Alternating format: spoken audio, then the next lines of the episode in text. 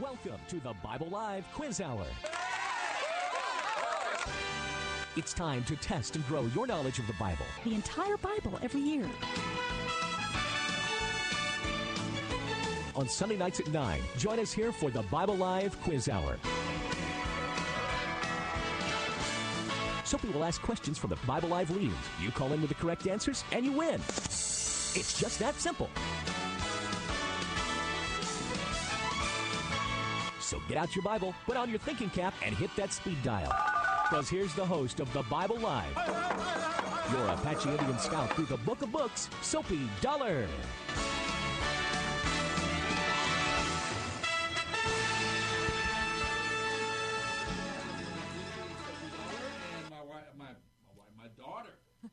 Daughter Stacy is here in the studio with me, and let's see. This sounds like a little. Sounds like you're.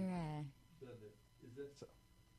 That need to be off? Sounds maybe? Like you were thrown down into something. I'm down in the barrel. There you go. I think we're better off. Thank you, John, for getting us out of the barrel. Right. Stacy is here with me, and John, our screener here, is here to take your calls all during the next 90 minutes.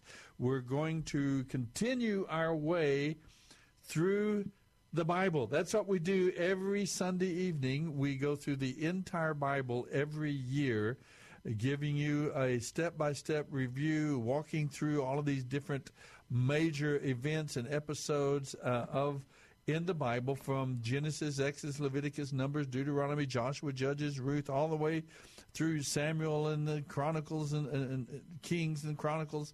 We make our way through the entire Bible every year. So maybe you've been thinking you'd always wanted to read through the Bible. You'd really like to know this book better and better. We want you to join with us. You can do that easily by joining us here on Sunday evenings for the Bible Live program. We do our commentary program. If you go to BibleLive.com, our website, the Bible Live, not alive, but the Bible Live, and not the Bible Life, L-I-F as in Frank. It's the Bible Live. I want to get people to remember this, because sometimes people say they get the wrong website. The Bible Live, L-I-V as in victory, E. TheBibleLive.com. Go there, and you can go to our site there. We have commentary. We have study resources for you there and so on. But most importantly, you can find there the entire Bible in our reading schedule. As we start the book of Genesis every year, somewhere in the first part of November, we start the book of Genesis, and we go all the way into the end. We go Genesis, Exodus, Leviticus, and then we go Matthew. Then we go Numbers and Deuteronomy. Then we go Mark. We kind of bounce back and forth between the Old and New Testaments and make our way. You can hear the actual every verse, every chapter, every book of the Bible there at our website. And just follow our schedule. Listen to 15 to 20-minute Bible reading every weekday. And then here on the weekend, we get a chance to comment and think about and ponder and study a little bit more in depth those passages that we have read the week before. Now, like I said, we have started the book of Genesis here in November. This is our third week into our 21st time through the Bible. And we have read, this past week, we finished the book of Genesis, chapters 36 through 50. The books of Genesis, and we picked up on Friday, we read the first 6 chapters of the book of Genesis. Exodus, thank you. The book of Exodus. And so we are making our way Genesis, Exodus, Leviticus, and so then we'll get in just in time for Christmas, we'll jump over to the book of Matthew and read about the birth of Jesus of Nazareth, the Messiah. But that's not the first mention of the Messiah. That's one thing that we're pointing out as we get into the book of Genesis. We're going to review just a bit where we've gone. Now, we've just started, let's kind of back up. And we studied the creation of the world, the first 3 chapters of Genesis. The creation of the world, the creation of the human race, Adam and Eve, remember?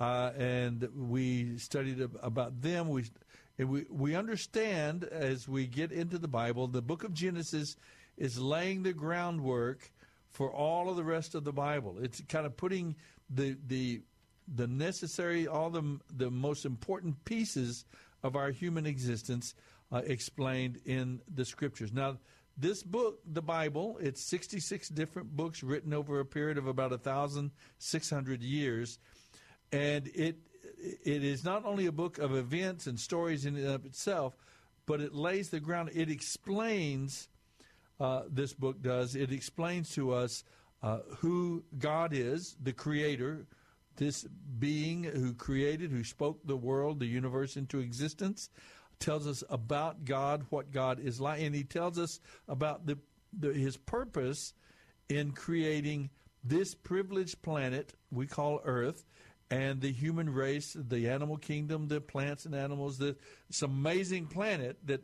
supports life with water and oxygen and all the things that we know are so amazing about this particular planet and the human race that is planted here. And it tells us who God is, what God is like, the triune nature of our God. There are three distinct divine persons in the Godhead. There is one God, and the secret, as we've pointed out, the secret and the mystery and the amazing thing about the Trinity, the idea of three distinct divine personages, three distinct persons, but so perfectly united in their relationship, in their love for each other, their character, their purpose and design, and their action, that we know these three. We came to know them ultimately through Jesus of Nazareth, not exclusively. They had been spoken of, the three persons of the Godhead, throughout the Hebrew Scriptures and throughout the Old Testament. Different names, different illustrations, even the term of the God the Father, God the Holy Spirit, God the Son. Each of these names, these titles are given to us in the Old Testament, the Hebrew Scriptures, but it is Jesus of Nazareth who brings them to prominence, and that we understand now the three persons of the Godhead through the names that we have, the Father, the Son, and the Holy Spirit. So we have God the Creator creating the human beings as persons, knowing. We have intellect, emotion, and will. We are also beings of personality with reason and with free will, and that God has created us so that he could draw out of the human race a people for himself. I will be their God, they will be my people.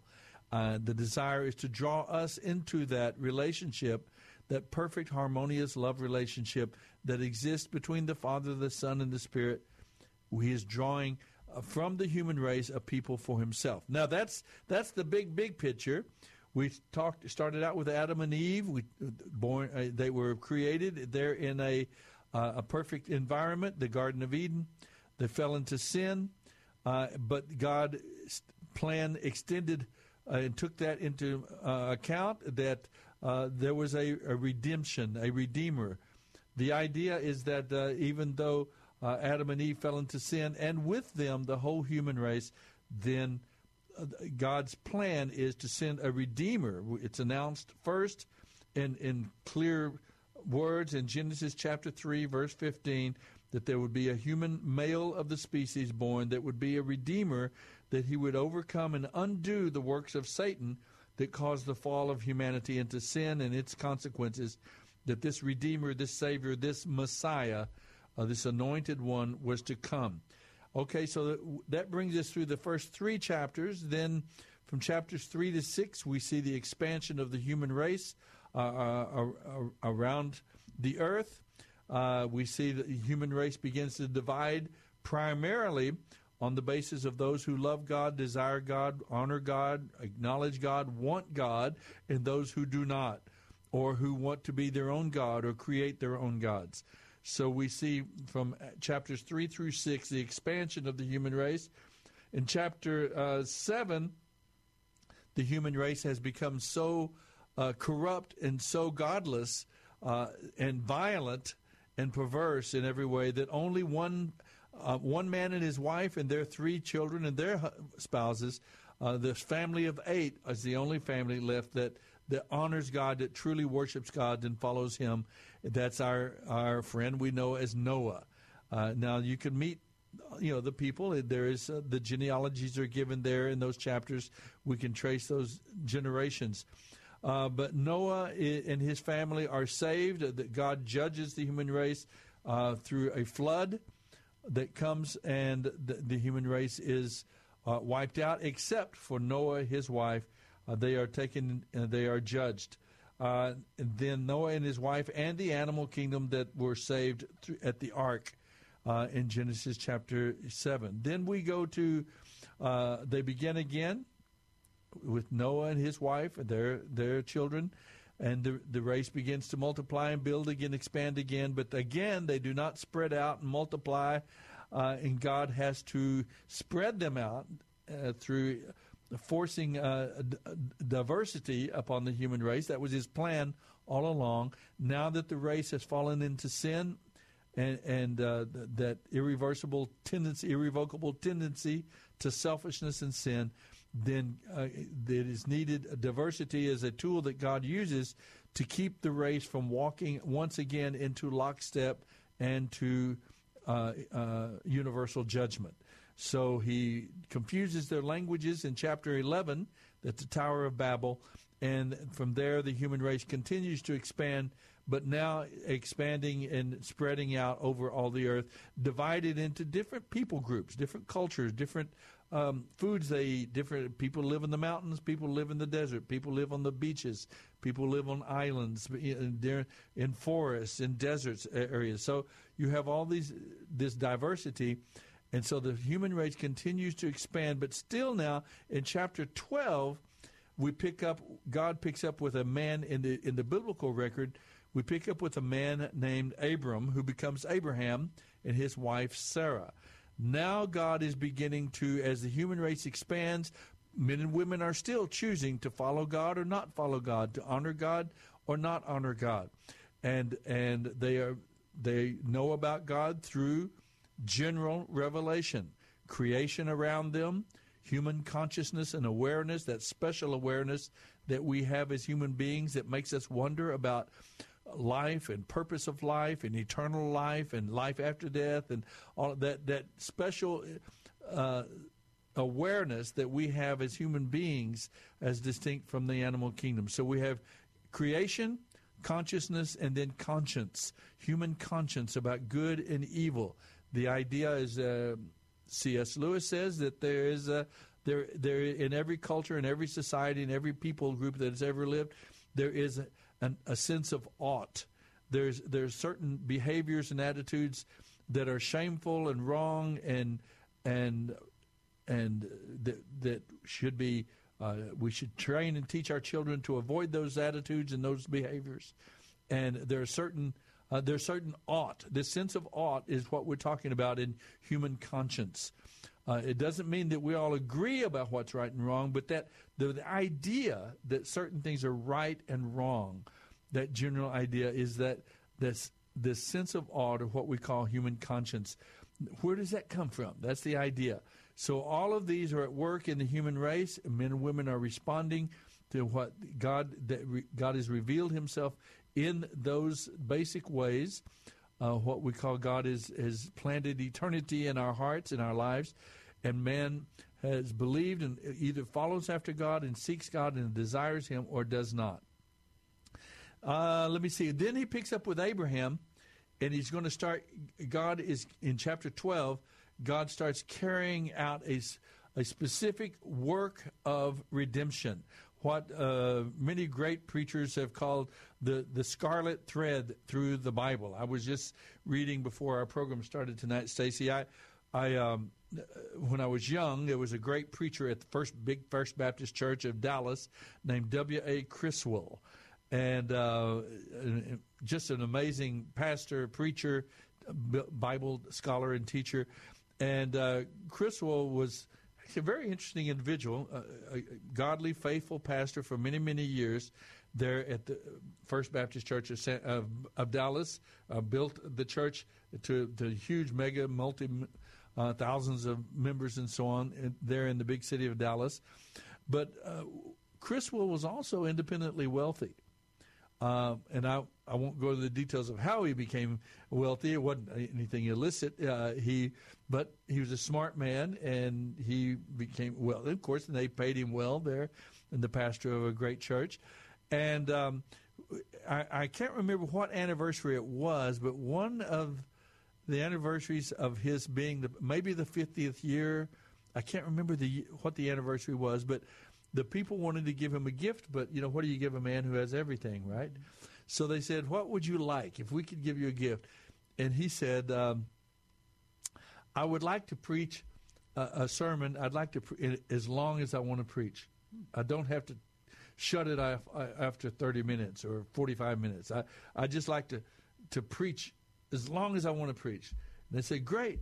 So they set it up, and he ended up preaching all night long. In this sermon, it was called, and the name he actually preached through the entire Bible. Oh, yeah. It was called "The Scarlet Thread Through the Bible." That was his sermon. I remember reading it years later. And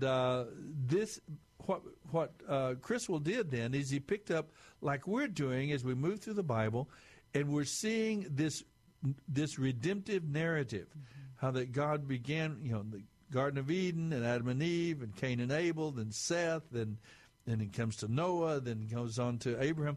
And God is not only preserving the human race, and human beings are making their decision about God, even during that term. In other words, each human being is deciding on the revelation that God has given of himself, whether it's creation, consciousness, or conscience. It's awareness, that general revelation, then human beings are choosing. At the same time, God is expanding and increasing the revelation of himself. He's going to start, instead of general revelation, using Abraham, through Abraham and Isaac and Jacob, who later takes on the name Israel, and we are now following how God is working through a family group, he's establishing a people group that he is going to work in and through and with them to carry out the redemptive story. And not only keeping awareness about God, the true and living God, an awareness of God in the human race, but also through them he will bring this one Redeemer, this Savior, who is going to, by his own blood and by his perfect life of faith and trust and obedience to God the Father, he is going to be, again... he's going to be the last Adam, a second Adam, but he will not fail. He will live a perfect life of faith and trust and obedience to the Father. Then he who knew no sin will become sin for us. He takes the penalty of the human race, the sin of the human race upon himself, and redeems, pays the price, the penalty of our sin, and then becomes the firstborn as God raises him from the dead, a new creation, a human race, the race of the redeemed. This one Redeemer, this Messiah, becomes the firstborn of the twice-born, the Redeemer, by whom, through faith, those of us now who trust in the finished work of the Messiah, of the Redeemer, the Savior, then we too then receive, we die to ourselves, we are born again, and become part of the new race of the redeemed. That we are promised eternal life. Now, with God forever. God is with us now in our lives as we live for him here on planet Earth, and he will take us on into eternity. Now, in chapter 15, I'm sorry, Stacy, to kind of lay all this real quick, but I'm trying to make it through. Chapter 15 was a chapter that you brought out when we read those passages. This is in chapter 15, it's a big chapter of the Bible. You got to kind of remember this chapter. This is where God speaks to Abraham. Now, Abraham has left his country. He called him to leave his land and go to a land that God was going to give to him. And he does so by faith and trust in God. And God promises that I'm going to give this land to you. And the land that he's talking about is the land of Canaan. what we know now is, even in the modern times, the land of Israel, in that part of the world. And God promises in chapter 15 that through Abraham, he says, know that for certain your descendants will be strangers in the land that is not their own, where they will be enslaved and oppressed for 400 years. But I will judge the nation whom they will serve, and afterward they will come out of that nation with many possessions, and so on. So he gives him, there's a covenant act that God walks between the pieces of these animals. This old sign of covenant there in the ancient world, God makes a covenant with Himself. Upon my own trustworthiness, my own power, I'm going to work to bring about this covenant of blessing to you and your descendants, the people of God. And I think real quick there. Go ahead, hon. Yeah, is that I think it's a perfect image, too, of kind of God's sovereignty and providence, but also honoring Abraham's choice. Right. So it wasn't as though Abraham did not... He was prepared. He was ready to, although the passage indicates that a great weight came on him. I mean, he knew basically he was dooming himself to death because he knew he wouldn't be able to meet this. But he chooses to enter into that, and then he finds out that he does not have to die, and that mm-hmm. God's going to do it. But I think it's a really beautiful. It's not as if he just says, "I'm going to do it." He does find a person, a human in time and space, Abraham, who is willing. Who will trust him. Who will trust him. That's the word, faith. Yes, he takes that step, and it's like that Indiana Jones quintessential step of faith, right? Abraham put his foot out. He was prepared to step and there not be anything, but God came through and he honored and he created that covenant. But I just think that's a real, sometimes it's hard for me to, especially as we go through all of these stories, and especially, we're going to be talking about Judah and Tamar and Joseph and what man meant for evil, God made good. And with Joseph, kind of, yes. Right, and it's sort of this ebb and flow. It's kind of this dance of God's sovereignty and yet man's free will. So, right. So I just want to... It's very, very good. I mean, it's very important that you point that out, because the biblical narrative, it has that very astounding mix mm-hmm. of the sovereign. God is sovereignly at work in and through and with his people mm-hmm. and in the human race to carrying out this redemptive plan. And we get the basis of that is there in Genesis 15. Abraham has, by faith, he has left his home country and his family, and he has followed and obeyed God, that God is calling him to this other land. And yet still we have the idea that, yes, Abraham had a part. His place was to faith, trust and obey God. Trust and obey. And although he's not even going to do that perfectly, God honors his faith. God sovereignly is set about to bring about his purpose of calling out a people for himself. It's an amazing beginning to the story there, but we get that in Genesis 15. And then we've been following the story all along now.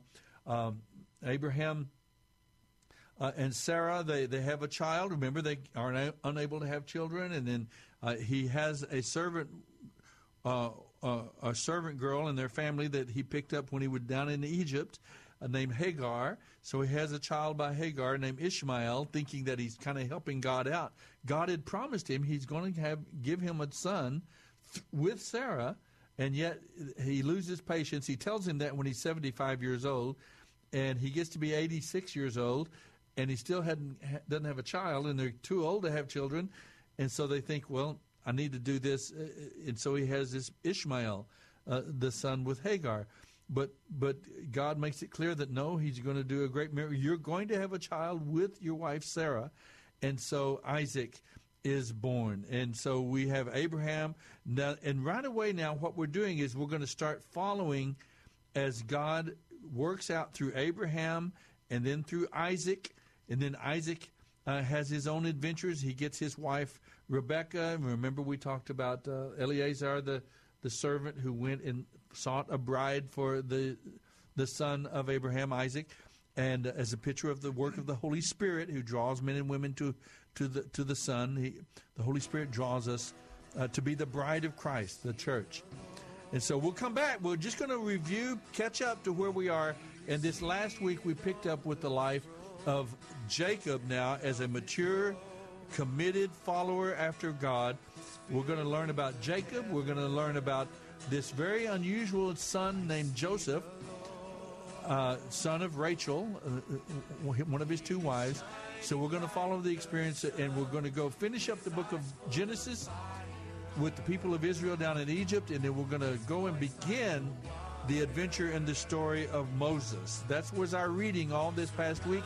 Don't go away. We're going to come back and talk through it. You can give us a call if you'd like, 210-340-9585. We'd love to hear from you. Don't go away.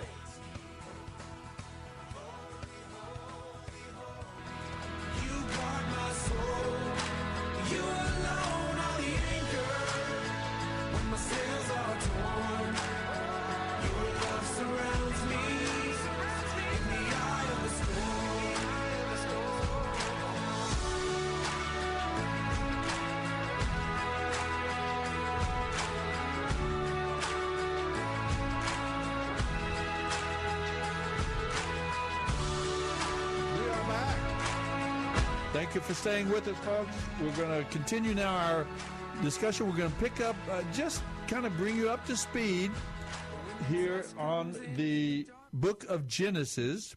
We've come to this man named Abraham and Sarah. And, of course, we've discussed these in detail in prior weeks, and we've read through them, of course. You can go to any of these chapters on our website, thebiblelive.com, and you can listen to them again. But we have Abraham and Sarah now. Abraham has his son Isaac. Isaac, whose name means laughter, has come and joined them. Then Abraham and Sarah die. Then Isaac continues. Isaac and Rebekah have two sons, Jacob and Esau. And Esau becomes the head of the nation of Edom. Remember what God has told Abraham, that he is going to be the father of many nations. Not only this special nation, this special people group that would bring the Messiah into the world, but that he would be the father of many nations. Esau becomes the head of the family of the Edomites.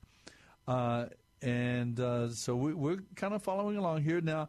Abraham, Isaac, and now Jacob. Jacob is the son of Isaac who values the things of God. He believes in God, and he values, not a deep, mature faith and trust in God, but he values the things of God to the extent that he values the birthright. For example, he wants to be the son of promise, through whom the lineage of the Messiah. He values that, whereas Esau does not. And so Jacob wins the birthright and also the blessing from his father, through deception, and then he has to flee from his brother Esau's wrath. He flees back up to his home, where their family kind of headquarters up north of Israel. Back up, he goes to work for his uncle Laban, up back at their hometown far to the north, a couple of hundred miles further north. And so he's up there for 16 years, or 20 years, I'm sorry. He serves 7 years working to earn the hand of marriage of Rachel, but then he's deceived and receives the sister Leah instead. Then, so he works another 7 years for Rachel, and then he works another 6 years just building up his own wealth and his own herds, and God prospers him, and now they come down from Aram-Padua. They come down, and they come back down into Canaan. He reunites with his brother Esau, and peacefully, and then he begins to raise his family. He has 12 children by his and a daughter, Dinah. We read about her as well in those chapters that we've already passed. But these children now, the they become eventually the tribes of Israel. Now, remember that Jacob's name has been changed to Israel, meaning for he wrestled with God and won. In other words, he has come into a full-blown, now right relationship of faith and trust and obedience to God, to his God, and Jacob is now a mature, committed follower after God, and he has his sons. Now, let's introduce, how would you explain, Stacy, he has these sons, Reuben is his oldest son. We've heard about all these sons, their birth, through his wives, Leah and Rachel. Only two of them. Now, Rachel was his true love, his romantic, I guess, love. And he has only two sons with Rachel, Joshua, and then the younger brother, Benjamin. Joseph. I'm sorry, Joseph. You're right. Joseph and then Benjamin. I'm getting my names all mixed up here. I'd be interested in your view of, we were talking about this a little bit during the break, the family... a dynamic here with Jacob or Israel is now called, and with his family, these 12 sons, and they begin to have their wives and their children and so on. Here they are living in Canaan, in the land that God promised to them. But remember, God also told Abraham in Genesis chapter 15, you're going to have to go down to another land for 400 years. Now, for the moment, they're still in Canaan.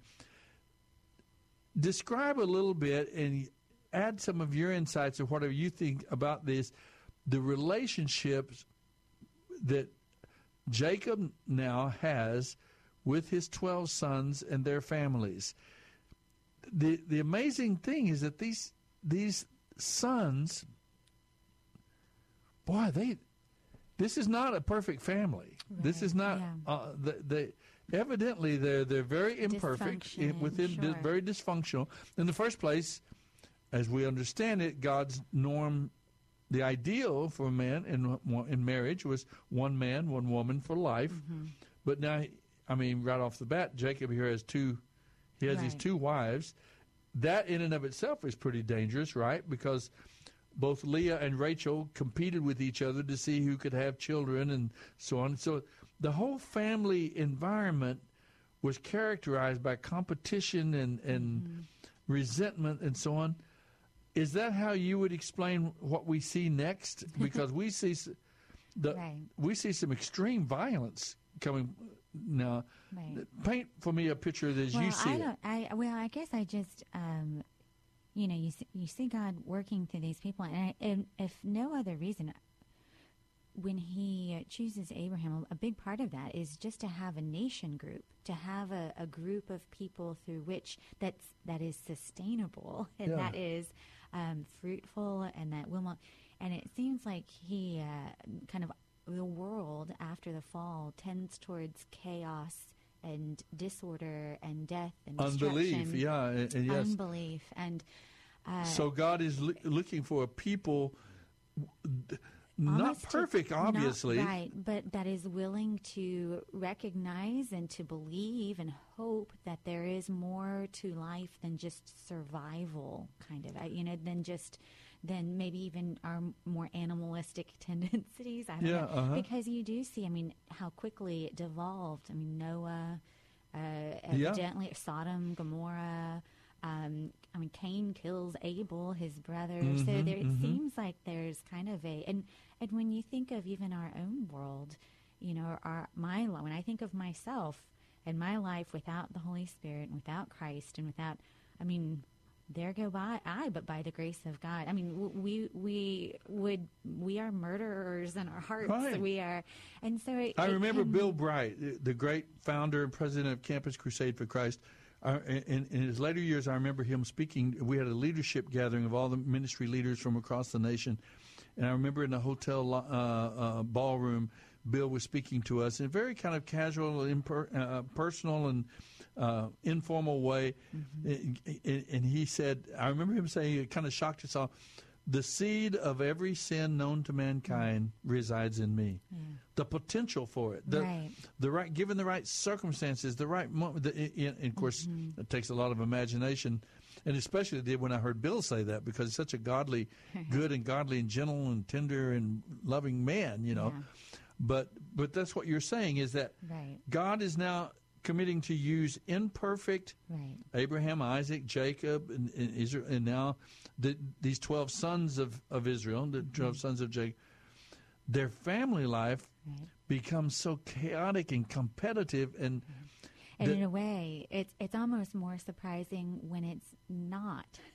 I mean, in fact, that might be that's the silver, that's that scarlet thread, is you can see where God binds together things that ordinarily would be broken. I mean, he holds it together because I don't think, in other words, yeah, I'm not surprised they would want to kill each other. That actually probably would be the case. I mean, it's a hostile world. It's competitive. It's hard. I mean, life is hard and mm-hmm. tough, and you know, slavery exists, and different people groups, and murder, and there's probably not much of a justice. You know, it's the mm-hmm. wild, wild west. Let's look at it from a little bit from our perspective. We know the rest of the story. We've read the Bible and so on. Excuse me. Okay, let's see.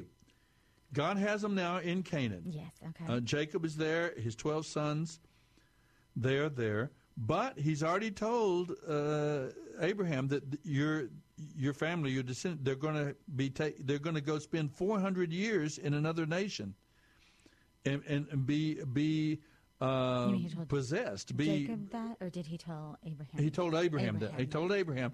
So that hadn't happened yet. Right. So we're looking from the perspective of God.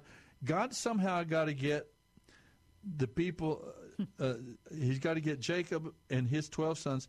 He's got to get them out of Canaan now. He's got to get them, and he didn't name the country of Egypt, but we know now in mm-hmm. looking back, he's got to get them down into Egypt for 400 years to carry out his promise that he made to Abraham. And then he's going to bring him out of that. All of this was in that promise in Genesis 15. So that's got to happen.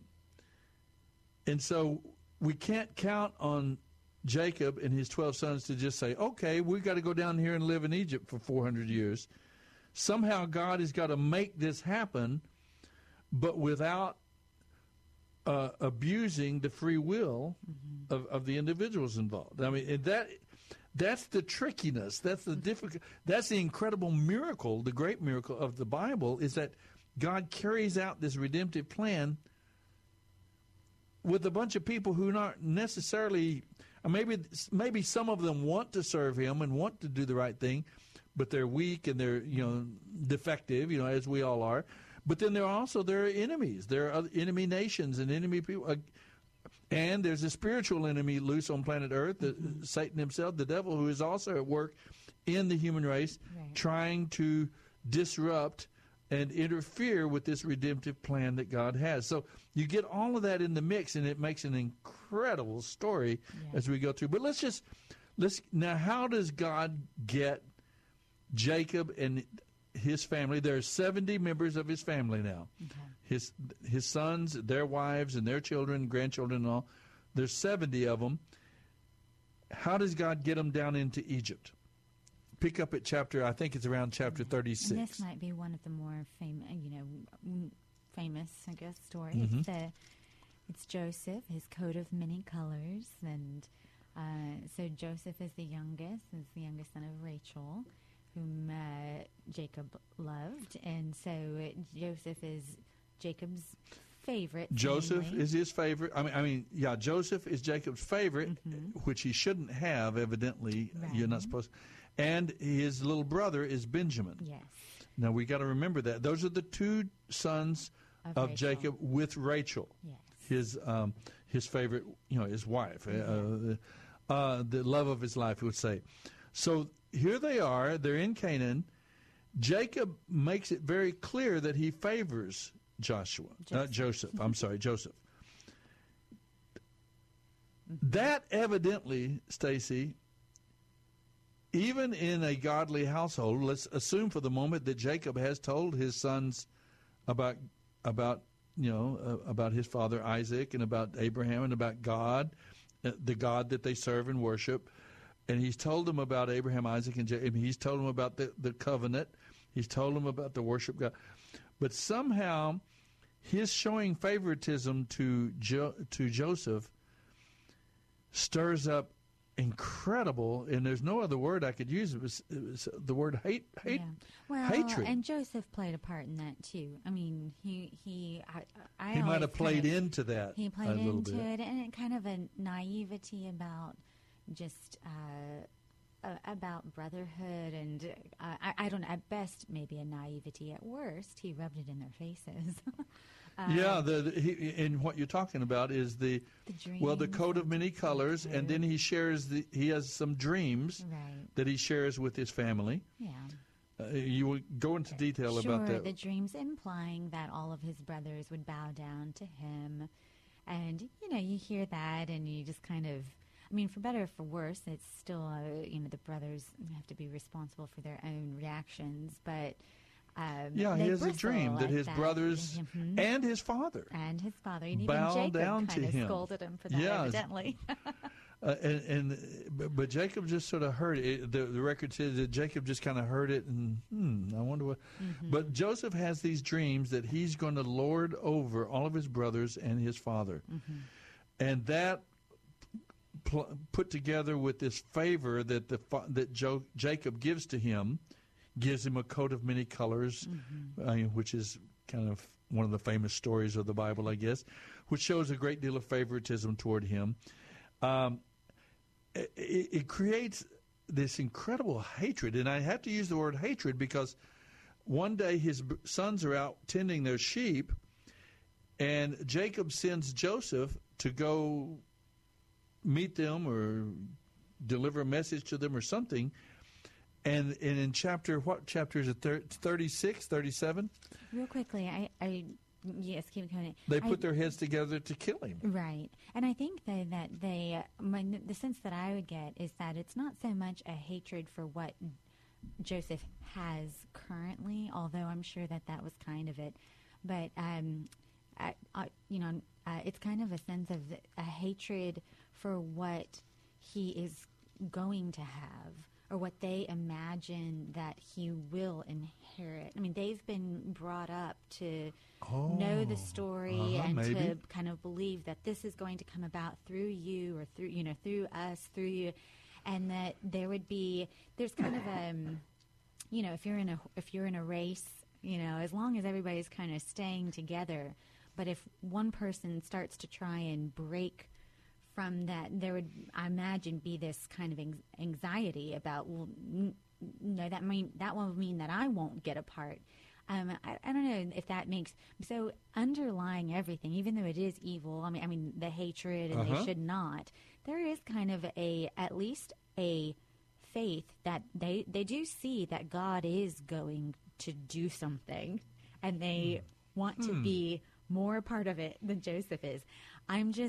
I'm speaking maybe kind of from a sibling understand, I don't know, psychiatry point of view, but I, in a way, appreciate the, if they didn't care, in other words, if they were like Esau, who didn't care about his birthright, or who threw it away, who kind of didn't value, then maybe they wouldn't have cared so much. Maybe you're so right. So at the very least, you realize, well, they do at maybe least care. You're right there. There was something at work that created an incredible amount of hostility toward Joseph. Mm-hmm. And he goes out to them. Now, the story is more detailed, of course, but then a plot is put in place. They think of a plot as they see in chapter 37, Joseph is approaching them. He finds them in a place called Dothan, and they plot together. They think about, why don't we kill him? Mm-hmm. I mean, really, they're going to murder their brother. Yeah. Well, Reuben now is the older brother of the family. He is at this point, the leader of the family. And he tells them, Reuben, shed no blood. Throw him. Don't do that. let's not do that. When they said, he said, let's not take his life. And so he talks them out of that. Then they take him and they put him into a pit, into a hole, maybe in a dry well of some kind where there was no water in it. And then it says they sat down to eat a meal. Now, the classic Christian understanding through the years, even as I was growing up, is that his brothers sold him into slavery. I think I have understood, as you know, we had a Jewish, Jacob helped me for many years, helping with the program here as well. And it gave me a perspective of the Jewish tradition of that passage. It's not that the brothers sold Joseph, but that they were eating a meal. They had it in their heart to do. They had talked about it.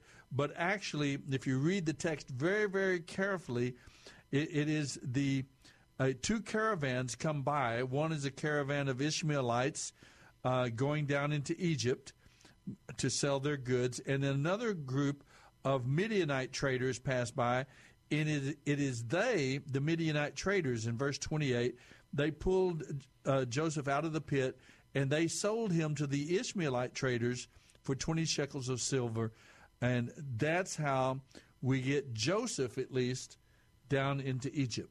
Now, so right away we're telling a story, a very human story of hatred, of resentment, of jealousy, maybe of pride a little, but with this human element.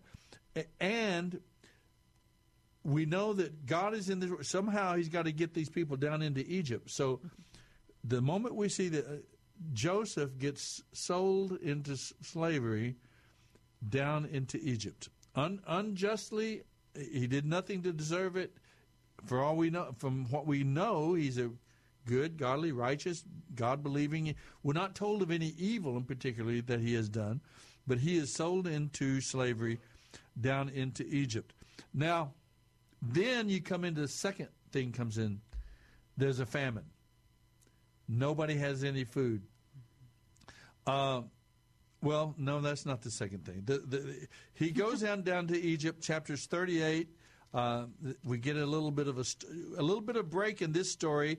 It interrupts this story to tell us the story of Judah and Tamar. And Tamar is one of the four women listed in the genealogies of Jesus of Nazareth in the New Testament, the book of Matthew. And we have that story in chapter 38 of Genesis. And it's messy. It's so messy. It's messy. And yeah, this is what I'm saying. Yeah. It's God working out his perfect, beautiful, wonderful, redemptive plan in the middle of a messy, messy world. Yeah. And we have a picture of that. In chapter 38 is the story of Judah and Tamar. And so we get a little insight into Judah's character. Yeah. Here as well. He is one who tries to, not take responsibility. Mm-hmm. He's one that's putting off things, and he's so we learn that about Judah in contrast to Joseph in his uprightness and innocence. And now, chapter 39, we pick up back with the story of Joseph. He goes down into Egypt. The first thing that happens, he gets sold into slavery to an Egyptian military officer of the Pharaoh, and his name is Potiphar. And so Joseph is sold to him. He is unjustly accused by Potiphar's wife, an immoral woman, who unjustly accuses him of flirting with her, of making, and so he gets put into prison. So Joseph now is put into another pit. Down in Egypt, he's put into prison where he stays for about 13 years. So Joseph is not having a good time. In his, he's not on the tourist route of Egypt. He's down in prison. Now, a little bit of extra biblical information. There is a group of... in Egypt, they are ruled by a pharaoh, a king, an emperor, and there is a Hyksos dynasty. There was a leader from Canaan who takes over the leadership of Egypt, and it is a dynasty. But they have their base, their heritage goes back to Canaan. And so the Hyksos dynasty, there is an Egyptian pharaoh who is at least a little bit sympathetic to people from Canaan. So that you put that in the mix as well. Now, so we have now Joseph is down in Egypt. He's in prison. And several things have to take. We'll pick it up. Are we already time for our... It's about time for our break. I tell you what we're going to do. We're going to pick up. We've got Joseph down in prison. We've got Jacob and his sons, 70 family members down in up in Canaan still. And so now what we're going to have to do is we're going to have to see how God brings about getting all the people of Israel down into Egypt for 400 years. Now, that's what God told Abraham was going to happen. And so... we're watching the way that a sovereign God works without abusing the free will of any individual, either one of his followers and believers or those who are not. God is able to bring about his perfect purpose and continue forward the redemptive plan. So we'll come back and finish that up in our third segment. We're kind of halfway through here. We'll come out and tell how does Joseph here now fit into this redemptive plan. Don't go away. Give us a call if you'd like, 210-340-9585. Peace on earth, Mary, rock of the cradle, Christ child born in glory. If anybody asks you who I am, who I am, who I am, if anybody asks you who I am, tell them I'm a child of God. All right, we are back. Our final segment on the Bible Live. We're slowly making our way through this rather complicated story, but this is what we read about this last week on the Bible Live. You can go to thebiblelive.com and find in our podcast, you can find all of the Bible readings of this past week. And, of course, starting tonight, during the coming week, we'll continue our way through the book of Exodus, which is where we ended up this last week. So let's hurry along. We've got Jacob and his sons, 70 members of the people of Israel, now number 70. Israel's name is Jacob has taken on the name Israel. So now what we have seen now is God has to take the people of Israel down into Egypt, and they're going to be there for 400 years. That was the prediction that we got in Genesis chapter 15.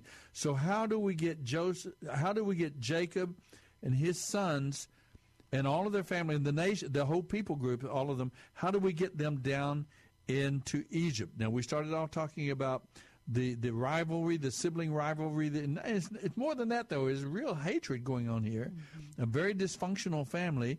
Joseph, the son, one of the two sons of Rachel, along with Benjamin, is sold into slavery down into Egypt. Most of us, as we've been told, he's sold by his brothers into slavery.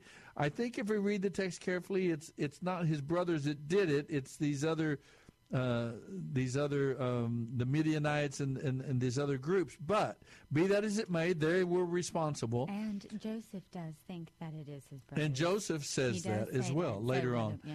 So we have Joseph down. First thing, he gets sold into a military official from the Pharaoh's. Then his wife unjustly accuses him of being immoral with her. He's put into prison for 13 years. And so the rest of the family is still up. They told their father a lie. They said that he was killed by a wolf or a lion or something. They had blood on that famous multicolored robe, robe of many colors. And so Jacob is in mourning and missing his son and all. They're still up in Canaan. But meanwhile, Joseph, the story turns to what God is going to do through Joseph. You want to take it from there? How does God get him out of prison, right, Joseph? And then, miracle of miracles, he becomes the second highest official in all of the Egyptian country. Right. Well, those dreams again. Oh, yes. Here come those dreams. And so I think it... I think Joseph did have a special, just God-given, his personality or just a relationship with that, with his creator, that he was prone to these dreams and he believed them and he really valued them and he had special kind of revelation through them, and he trusted that about himself. So I don't know if other people had dreams, but they just didn't see them the way Joseph did, or if nobody else had dreams. Well, here he is. Well, he wasn't out in the general public. He was down in prison, so he met a baker, the baker in the Pharaoh's palace, and the cupbearer, the one. And these two are very dangerous people if you're the Pharaoh of a nation. And remember, I told you the Hyksos were a kind of a foreign dynasty implanted into Egypt. So he was probably pretty sensitive about people who might try to kill him or poison him. So you got the cupbearer and the baker were put down into prison with him, and they each have a dream. We won't go into the detail of the dreams, but Joseph correctly interprets their dreams. Yeah. He tells the baker, "You're going to be killed. You're going to be executed." And he tells the cupbearer, "You're going to be restored to your position." Uh-huh. And so, and it happens. Mm-hmm. And Joseph says to him, "You know, but when you're restored to your position, please remember me to the Pharaoh." Mm-hmm. But the cupbearer doesn't do it. He promptly forgets his friend down in the prison. And he goes back to serving. Now, then it comes along, Pharaoh has dreams. Right. And so Pharaoh has these dreams about some sheaves of wheat that, the cows. There were cows, but there were also, first I think were sheaves, mm-hmm. and then the cows. Okay. But 7 years followed another 7 years bowing down. Right. And the whole idea was that he didn't know what it meant. And finally, the cupbearer remembers. Oh, yes, Joseph. And so he mentions Joseph to the Pharaoh. They bring up Joseph. Joseph says, "You're going to have 7 wonderful years, but then followed by 7 years of famine in the land. And so what you should do is make sure that you store and set up a system of storing the grain in the house so that when the famine does come, you'll survive it." And so Pharaoh is so impressed by the plan, the interpretation for one, and then the plan, that he actually appoints Joseph to see that plan through and to be that high of an official in the land. And I guess it would have, knowing that the Hyksos dynasty, so they there was a familiarity. This Pharaoh was friendly with Canaanites in general. There probably would have been a little bit of a trust there anyway in place, because they're both kind of have that Canaanite background. Okay, I was wrong. In chapter 41 is where we find this story of the cupbearer and the baker. And in chapter 41, first was the vision of the cows, mm-hmm. 7 fat cows. And then 7 gaunt, skinny cows. And then there was corn, ears full of corn, came, and in 7 ears withered, thin, and scorched. And so the idea, he interpreted the dream that it would be 7 years of plenty and then 7 years of famine. And he said, "I think you should appoint overseers in charge of the land and let him exact 1/5 of the produce of the land during the years of abundance, and store them, and so that during the years of famine you will still have food." Right. And so they did that. Mm-hmm. The proposal seemed good to Pharaoh in verse 37 of chapter 41, and he puts Pharaoh puts Joseph, mm-hmm. and "Since God has informed you of all this, there is no one so discerning and as wise as you. You will be over my house, and according to your command, all my people shall do homage. Only in the throne will I be greater than you." And so all of a sudden, this Joseph, all of his fortunes are changed. He is now in charge of the great land of Egypt. And they carry out this idea of saving these crops and so on for the years of famine. And he was 30 years old when he became this king. So he had spent from age 17 to 30, about 12 or 13 years in prison, and now he's the head of the land. Let's see, then this famine, the years of famine hit, mm-hmm. and it affects all that part of the world, yeah. and Jacob and his Israel and his family, his brothers, are still up in Canaan, and they decide in chapter 42, we see that they decide that someone has got to go down and get some food from Egypt. Mm-hmm. So they, some of the brothers mount up on their donkeys, and they take their sacks and their money, whatever they can, and they go down. And long story short, they make, 2 or 3 trips down, mm-hmm. and each time Joseph recognizes them. Yes. The first time. Imagine? Can you imagine, really? His own brothers show up, but they don't recognize him. I wonder if Joseph, I bet Joseph would have maybe imagined, but never in a million years would the brothers, I'm sure, have thought they'd ever see Joseph again. Yeah. Remember, this is a long time. It's 13 years have passed, mm-hmm. or maybe 15. Mm-hmm. And they're pretty much reconciled that he's... Yeah, he's gone. And, I'm sure he dress and looks and shaves and all like an Egyptian. Yeah. yeah. Now, but anyway, he goes down, and you'll have to read about the details, folks. It's pretty amazing. He sends them back once or twice, and he recognizes them, but they don't recognize him. And Joseph is trying to get his little brother. Now, they have left Benjamin with the father up in Canaan because it would break the father's heart to lose this young brother, Benjamin. Yeah. But Joseph wants to see his younger brother by the same mom. And so he keeps telling them, he sends them back with grain and with food, but then he keeps getting them wrapped up in scandal. Sometimes he plants a gold cup in their grain. It looks like they stole it from him, and so on. And so he keeps manipulating to see if he can get them to bring his little brother Benjamin up. Now that's where we have a really important thing that happens, which is interesting. Because go ahead.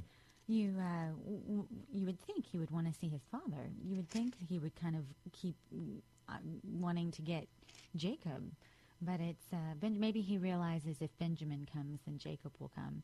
But I think that's kind of an interesting, just from a kid perspective, it's his brother that he wants to see.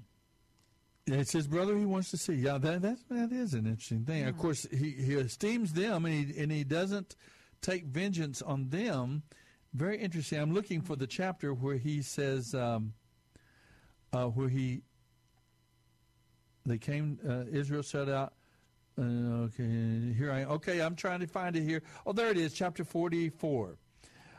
In chapter 44, a very important thing takes place. Joseph tells them to leave someone with him and that they must bring back the child, the younger brother. And Judah, of all people, steps up, and Judah has learned his lesson about taking responsibility, and he steps up and he says, this would break my father's heart, and he tells him about this older brother that was killed. He doesn't know he's talking to him at the moment, but he tells him that it would break our father's heart to bring that lad with us. And so he says, now therefore, if you please, let me remain instead of the lad a slave to you, my lord, and let the lad go up with his brothers. Judah offers selflessly to take the punishment, to stay and be a slave to the Pharaoh instead of keeping his brother there. And that Joseph at that point, chapter 45, Joseph breaks down and cannot control himself any longer. And he begins to weep. He weeps so loudly that the Egyptians heard it, and so on.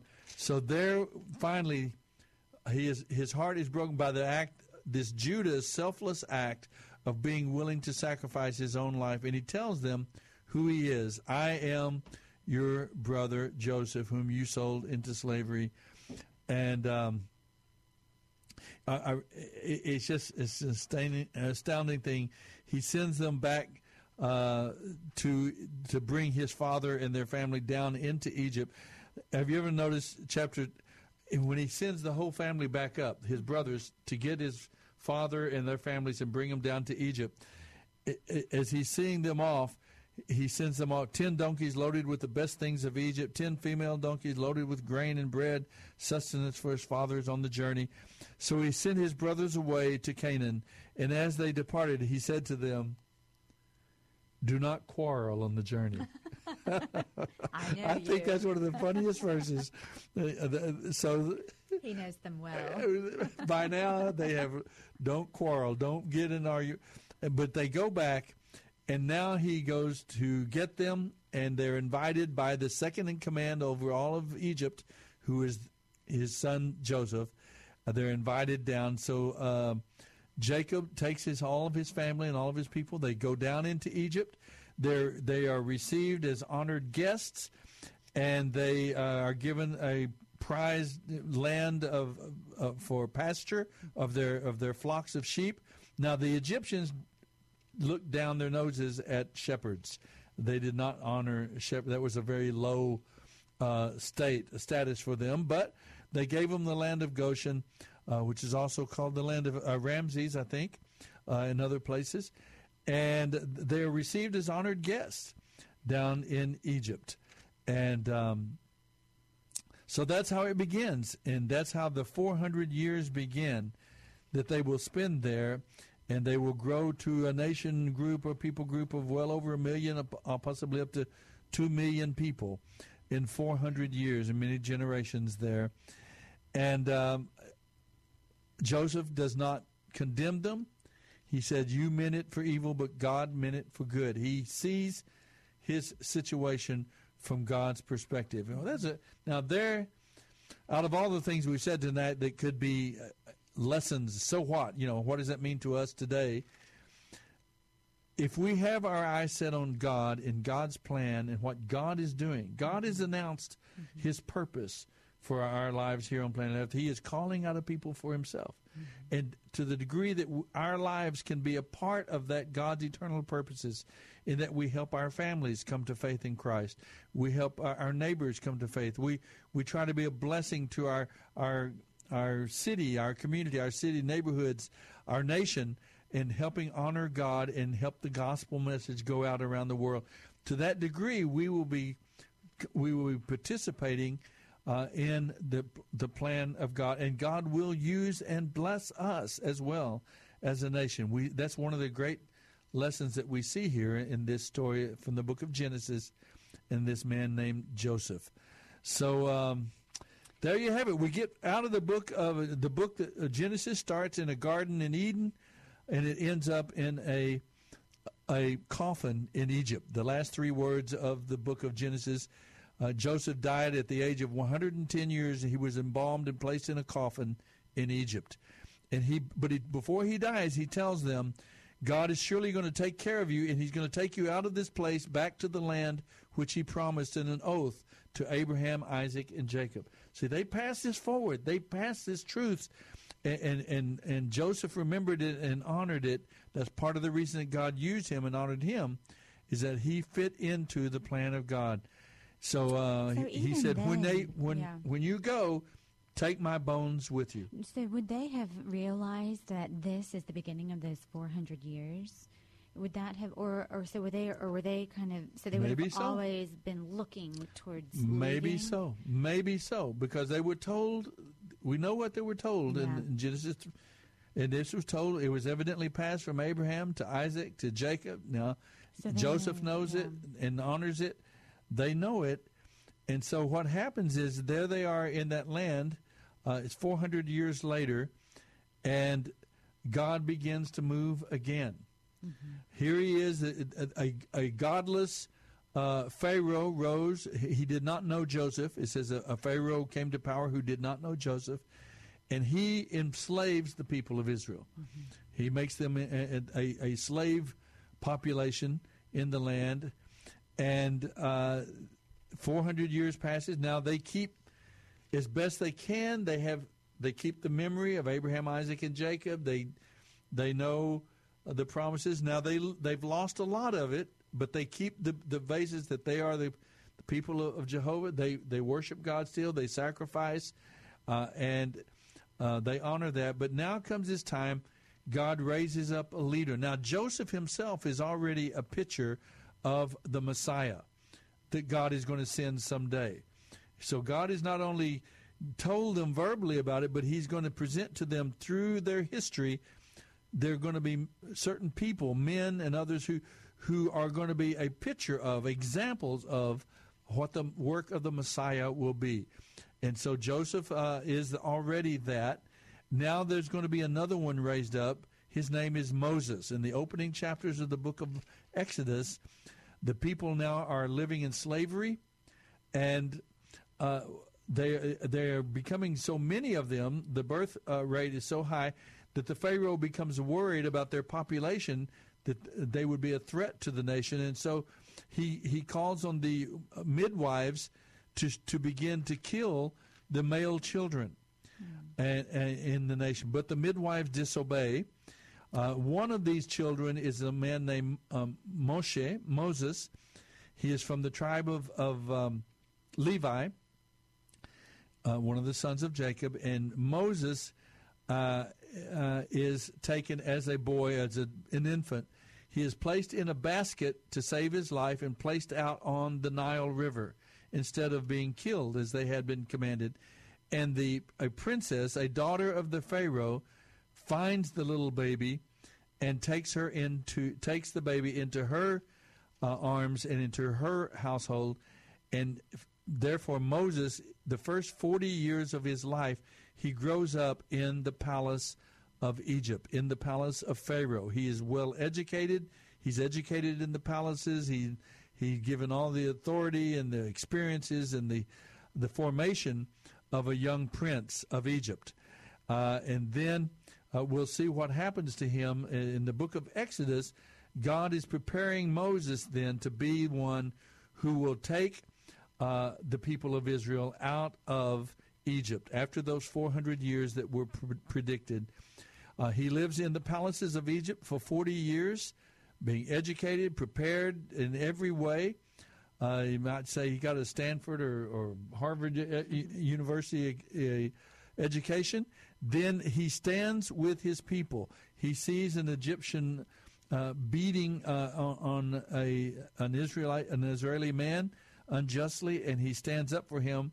He kills the Egyptian and buries them in the sand, but he's found out, and he has to flee for his life out into the desert, a Sinai desert. And that's where he's there for 40 years working as a shepherd to a priest of Midian named Jethro. He marries that man's daughter. Her name is Zipporah. And so he lives another 40 years, an itinerant, just a shepherd out in the desert tending flocks. And then God meets him at a burning bush. He sees this amazing sight of a bush that is burning but is not consumed. And he is reminded and reintroduced to the God of his fathers, Abraham, Isaac, and Jacob, and Joseph.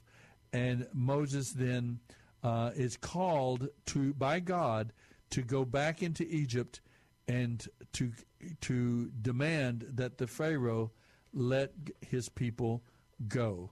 So that's where it's an astounding, amazing story that we read all about it, and you can review those readings if you go to the BibleLive.com. You can hear the reading of these chapters and be reminded of them. But that's where we end up this week. We have now, after 400 years in Egypt, God raises up Moses as a picture of, an example of a Messiah. He is one who is going to redeem and take the people of Israel out of the kingdom of darkness, out of sin, out of Egypt, and take them out. And they will. God is going to then begin. He's going to begin some nation building, reminding them of who they are, who is their God. Now, not only did the people of Israel come out of Egypt, but many people from Egypt as well. Citizens of Egypt come out, and other people groups that are there in the land. Many of them come out with them, not only just people from Jacob and his family. I want to give a quick shout out to those midwives who refused to kill the babies. Amen goes there for sure. Yes. Oh, there's so many lessons that we could take about from the scriptures about our lives today and the way we live and the things that are going on. But the important thing is that we be fitting into God's plan, who He is and what He is doing in our world today. See you next Sunday night, folks. The Bible Live is dedicated to helping restore the Bible to our culture. Mailing address is P.O. Box 18888. That's Box 18888. San Antonio, Texas, 78218. Hear the entire Bible every year on the Bible Live, weeknights at 9:30 on this great station. Then join Soapy every Sunday evening at 9 o'clock for fun, inspiration, and valuable prizes on the Bible Live Quiz Show. Visit our website, BibleLive.com. That's BibleLive.com for more information about Soapy and the Bible Live broadcast. You may also order materials at the website and make tax-deductible donations to help minister to our military personnel and broadcast the entire Bible every year to America and the world.